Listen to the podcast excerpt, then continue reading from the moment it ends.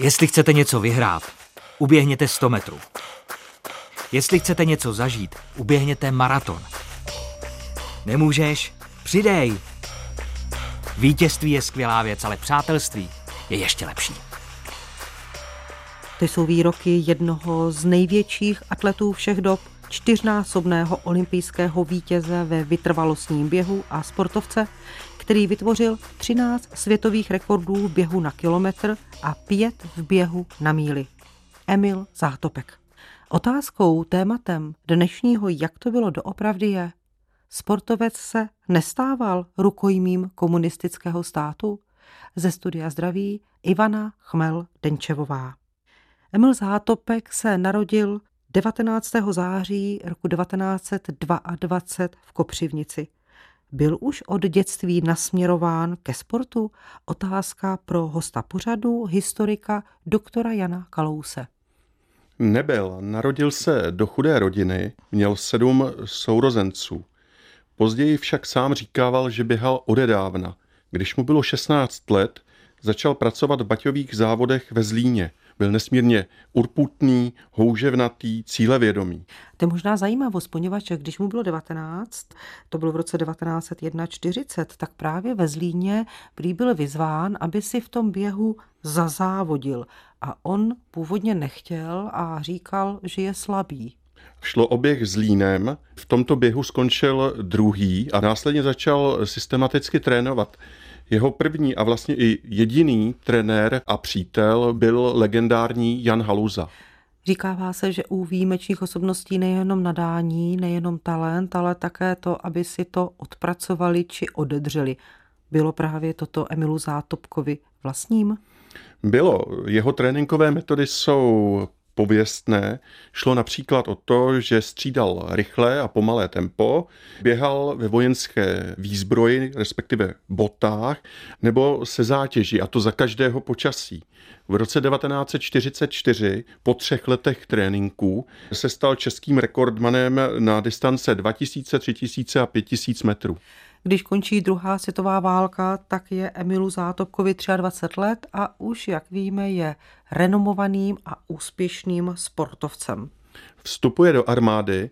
V roce devatenáct set čtyřicet šest se zúčastní mistrovství Evropy a skončí v mezinárodní konkurenci pátý.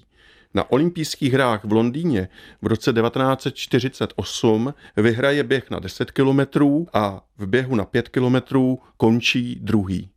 Jak změnil únorový převrat v roce devatenáct set čtyřicet osm svět sportu v tehdejším Československu? I tam došlo k zásadním změnám, například k vyhazování komunistům nepohodlných osob. Sport byl kontrolován komunistickou stranou a státní bezpečností. Sokolové, kteří otevřeně protestovali během svého sletu v červnu devatenáct set čtyřicet osm proti Gottwaldovi na tribúně, když odvraceli hlavy, neunikli pozornosti a následně byly sokolské jednoty zlikvidovány. A jako všude se i zde začal aplikovat onen pověstný sovětský vzor. Zasáhl ale nějak osobně únor čtyřicet osm a ty nově zavedené pořádky i do, řekněme, osobního života Emila Zátopka? Svým způsobem ano. Jeho trenér Jan Haluza byl po únoru čtyřicet osm státní bezpečností zatčen, mučen a v politickém procesu odsouzen na šest let. Jeho přátelství se Zátopkem ale zůstalo zachováno i poté, co byl propuštěn z vězení. All eyes are on the great Czech runner Zátopek, number two oh three. He's been well there from the start and now to the front he goes with that devastating stride that took him to victory in the ten thousand meters. If he can win this race, he'll register the first double scored in these events since nineteen twelve. And now with amazing suddenness, Zátopek, who looked right out of the race, comes after him with an amazing burst over the last three hundred yards. Even Reif can hardly believe it, but Zátopek's lightning spurt has just come too late, and Reif beats him in a breathtaking finish. Běžecká kariéra Emila Zátopka začala souběžně s nástupem komunistů k moci a tvrdě pracující a trénující sportovec z dělnické třídy se tak na dlouhou dobu stal symbolem režimu. Zátopek byl navíc vojákem, členem K S Č a dokonce spolupracoval s S T B. V roce devatenáct set padesát již jako vysoce profilovaný olympijský vítěz podle článku v Rudém právu schválil justiční vraždu Milady Horákové. Režim ho miloval, podporoval a Zátopek, který se o politiku moc nezajímal a chtěl hlavně závodit, šel prostě s dobou. Tolik text, který je uveřejněn na webu Sport. Tak mohli bychom polemizovat s tím, zda běžecká kariéra Zátopkova začala s nástupem komunistů, poněvadž víme, že jeho úspěchy přišly již dříve. Ale jak to měl s komunistickou stranou Československa? Do komunistické strany vstoupil po druhé světové válce.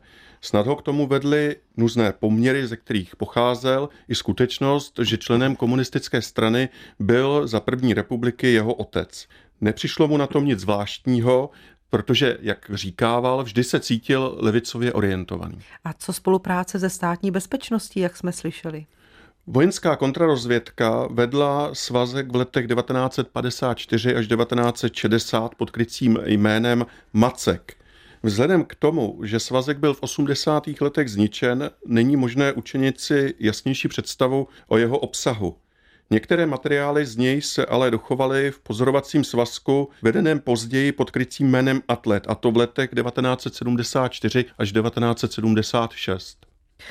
Další informace z daného webu byla, že dle Rudého práva, tehdejšího hlavního deníku v komunistickém Československu, Emil Zátopek schválil justiční vraždu Milady Horákové. Dodejme političky, představitelky Národně socialistické strany, která byla ve vykonstruovaném politickém procesu zavražděna oběšením. Opravdu se tak vyjádřil Zátopek?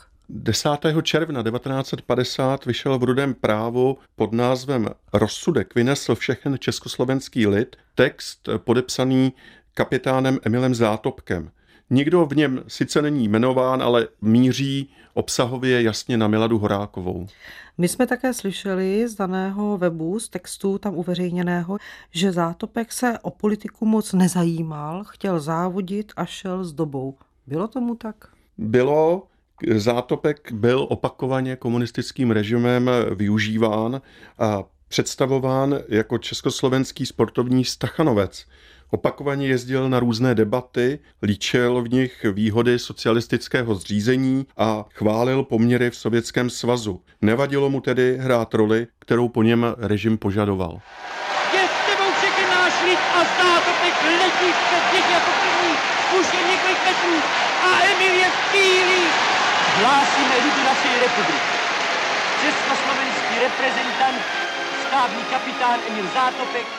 Olympiáda, která nám, přeživším, zůstala trvale v paměti, protože přinesla výkon českého sportovce tak mimořádný, že je zřejmě nepřekonatelný. Byly to patnácté olympijské hry v Helsinkách v červenci a srpnu padesát dva a tři Zátopkova vítězství v bězích na dlouhé tratě a ještě jedno navíc, když si Zátopek vynutil účast z politických důvodů diskriminovaného běžce Stanislava Jungvirta. Zátopkův maraton, první v jeho životě, uchvátil nejen Finy, nejen Čechoslováky, ale celý svět. Nepředstavitelnou únavu zdolával Zátopek v běhu slovy, která nebyla pro veřejnost, ale jež dokazují, jak člověčí je vrcholný sportovní výkon. Píše historik Robert Kvaček ve své studii nazvané Sport jako objekt zájmu historiků. Byl to obdivuhodný a dodnes nenapodobitelný výkon. Navíc Dana Zátopková na stejné olympiádě zvítězila v hodu oštěpem. Jak se dívat na tvrzení, které jsme slyšeli, že Zátopek si vynutil účast politicky diskriminovaného běžce Stanislava Jungvirta? Komunistický režim nechtěl Jungvirta na olympijské hry do Finska pustit, a to kvůli politickým potížím jeho otce. Zátopek ale podmínil svůj odjezd do Helsinek přítomností Jungvirta ve stejném letadle. Byla to od něj odvaha, hrdinství, on sám tím pravděpodobně také riskoval. Ano, jistým způsobem to byl odvážný postoj, ale Zátopek si to mohl dovolit. Co bylo v životě Emila Zátopka dál? V roce devatenáct set padesát šest podstoupil operaci kýly, následovala rehabilitace. Potom se šest týdnů pokoušel dostat znovu do formy. Na olympijských hrách v Melbourne v roce devatenáct set padesát šest v maratonu doběhl šestý. V roce devatenáct set padesát osm pak ukončil sportovní kariéru.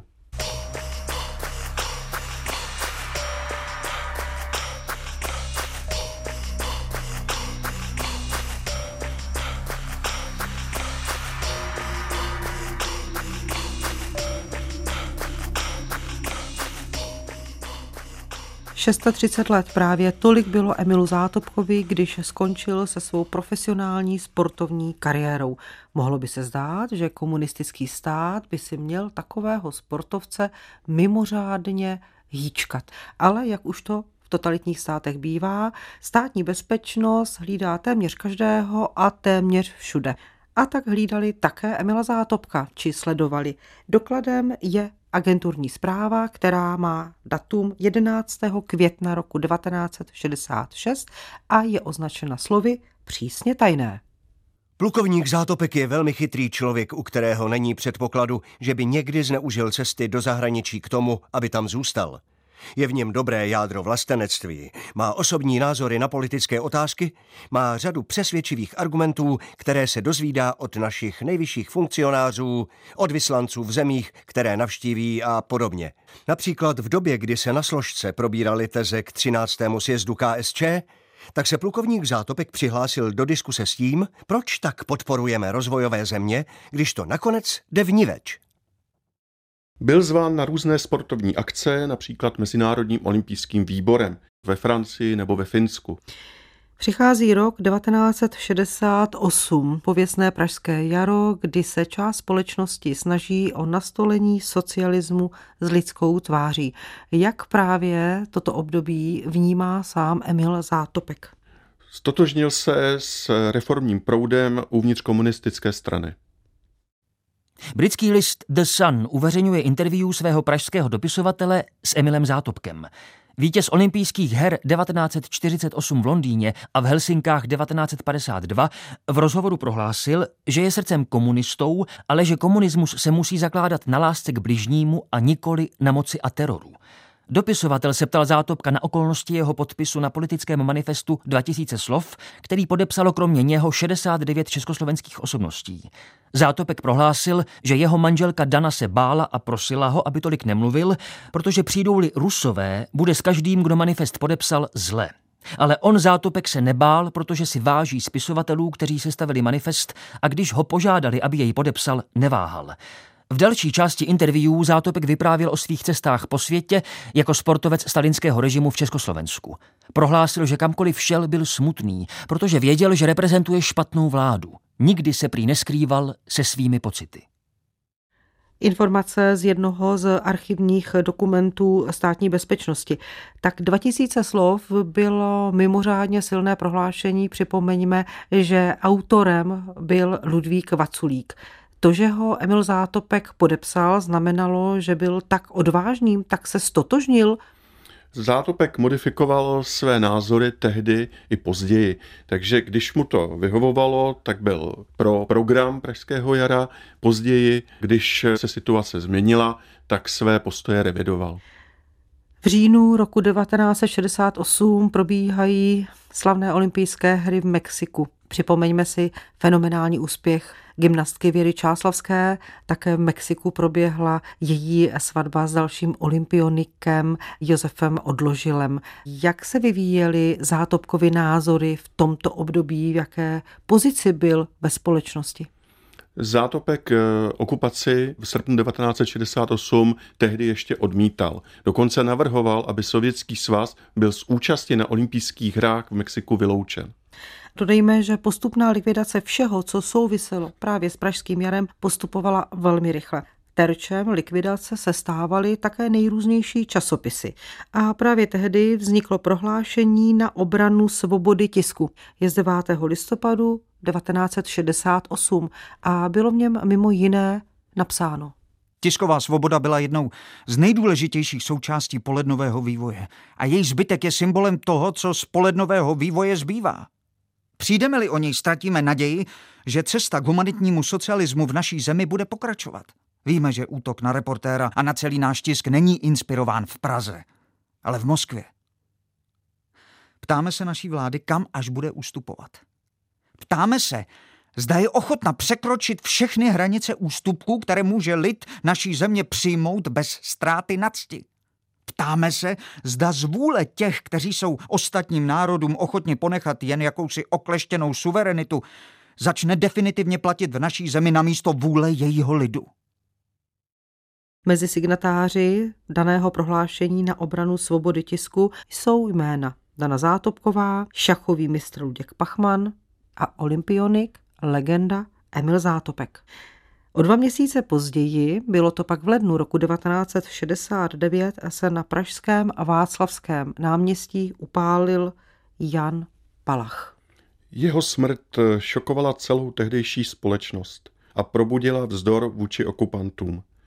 Podle nařčení dogmatického komunisty Viléma Nového se měl Zátopek podílet na protestu, který vyústil ve smrt Jana Palacha. Šlo o zneužití takzvaného studeného ohně. To znamená, že záměrně to byla vlastně devalvace Palachova mučednického činu? Ano.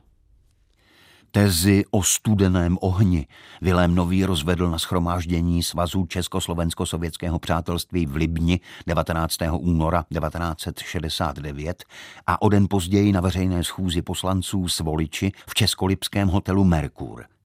Tentokrát přidal s odvoláním na údajné dokumenty ministerstva vnitra konkrétní jména osob, které měly mít přímou souvislost se smrtí Jana Palacha. Spisovatelé Vladimír Škutina a Pavel Kohout, studentský představitel Lubomír Holeček, sportovec Emil Zátopek a šachista Luděk Pachman. Uvádějí autoři knihy Advokáti proti totalitě. Spolu s rodinou a se všemi jmenovanými se odhodlal podat na komunistu Nového soudní žalobu. Byl tedy jedním z iniciátorů sporu. U soudu ale k překvapení všech zúčastněných od žaloby odstoupil, Novému se omluvil a podal mu v soudní síni ruku na usmířenou. Jak si to vysvětlit? Zátopek prostě veřejně selhal a změnil své postoje zcela radikálně. Otázkou je, co bylo tím spouštěcím mechanismem, poněvadž přečteme-li si archivní dokumenty, tak jedenáctého dubna roku devatenáct set šedesát devět estébáci zpracovali takzvanou svodku na osobu a o Emilu Zátopkovi napsali. Plukovník Zátopek se o politické dění v době své aktivní sportovní činnosti nezajímal a ani zvlášť nedbal o svůj politický růst. Po lednu devatenáct set šedesát osm byl jako populární sportovec zván na besedy do různých závodů, institucí a škol, kde mimo svých sportovních zážitků uváděl i dojmy a názory na ten který stát, který navštívil a jeho společenský systém. V jeho vystoupeních se často objevovaly jeho kritické a nevždy objektivní názory ke státům socialistického tábora. V tomto směru byl a je do současné doby ovlivňován známým šachistou Luďkem Pachmanem. Některá jeho vystoupení a prohlášení nejsou v souladu s linií polednového vývoje, ale naopak stěžují situaci a vyhrocují požadavky a tendence extrémních sil. Zdá se, že nejen Emil Zátopek, ale také, jak jsme slyšeli, i šachista Luděk Pachman už na jaře roku devatenáct set šedesát devět měli problémy s komunistickým státem. Zátopek ustoupil tomu tlaku, Pachman nesl následky.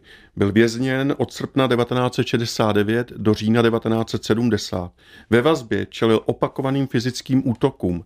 Po propuštění požádal o vystěhovalecký pas, který dostal ale až v listopadu devatenáct set sedmdesát dva, odjel s rodinou do Spolkové republiky Německo.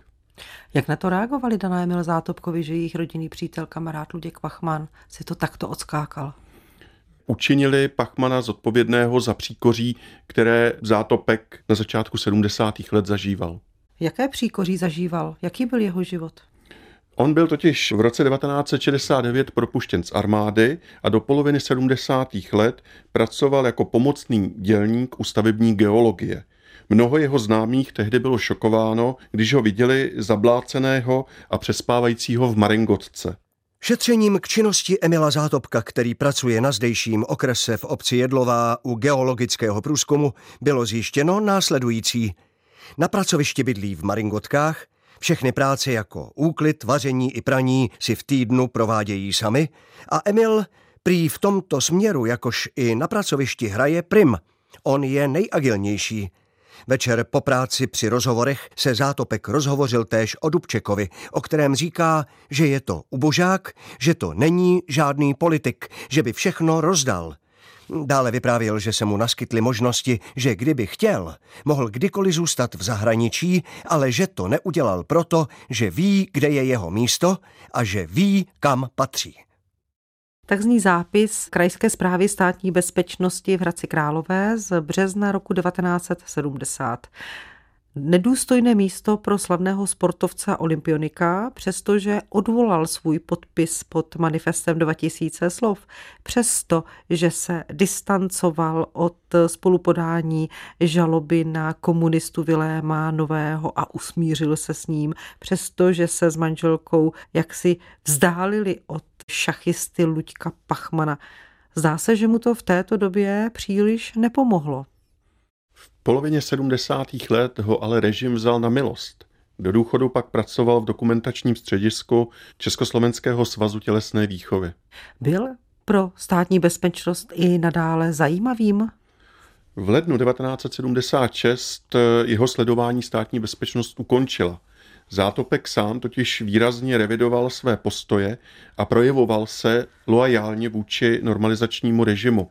Odsoudil prohlášení Charty sedmdesát sedm, obhajoval bojkot olympijských her v Los Angeles v roce devatenáct set osmdesát čtyři.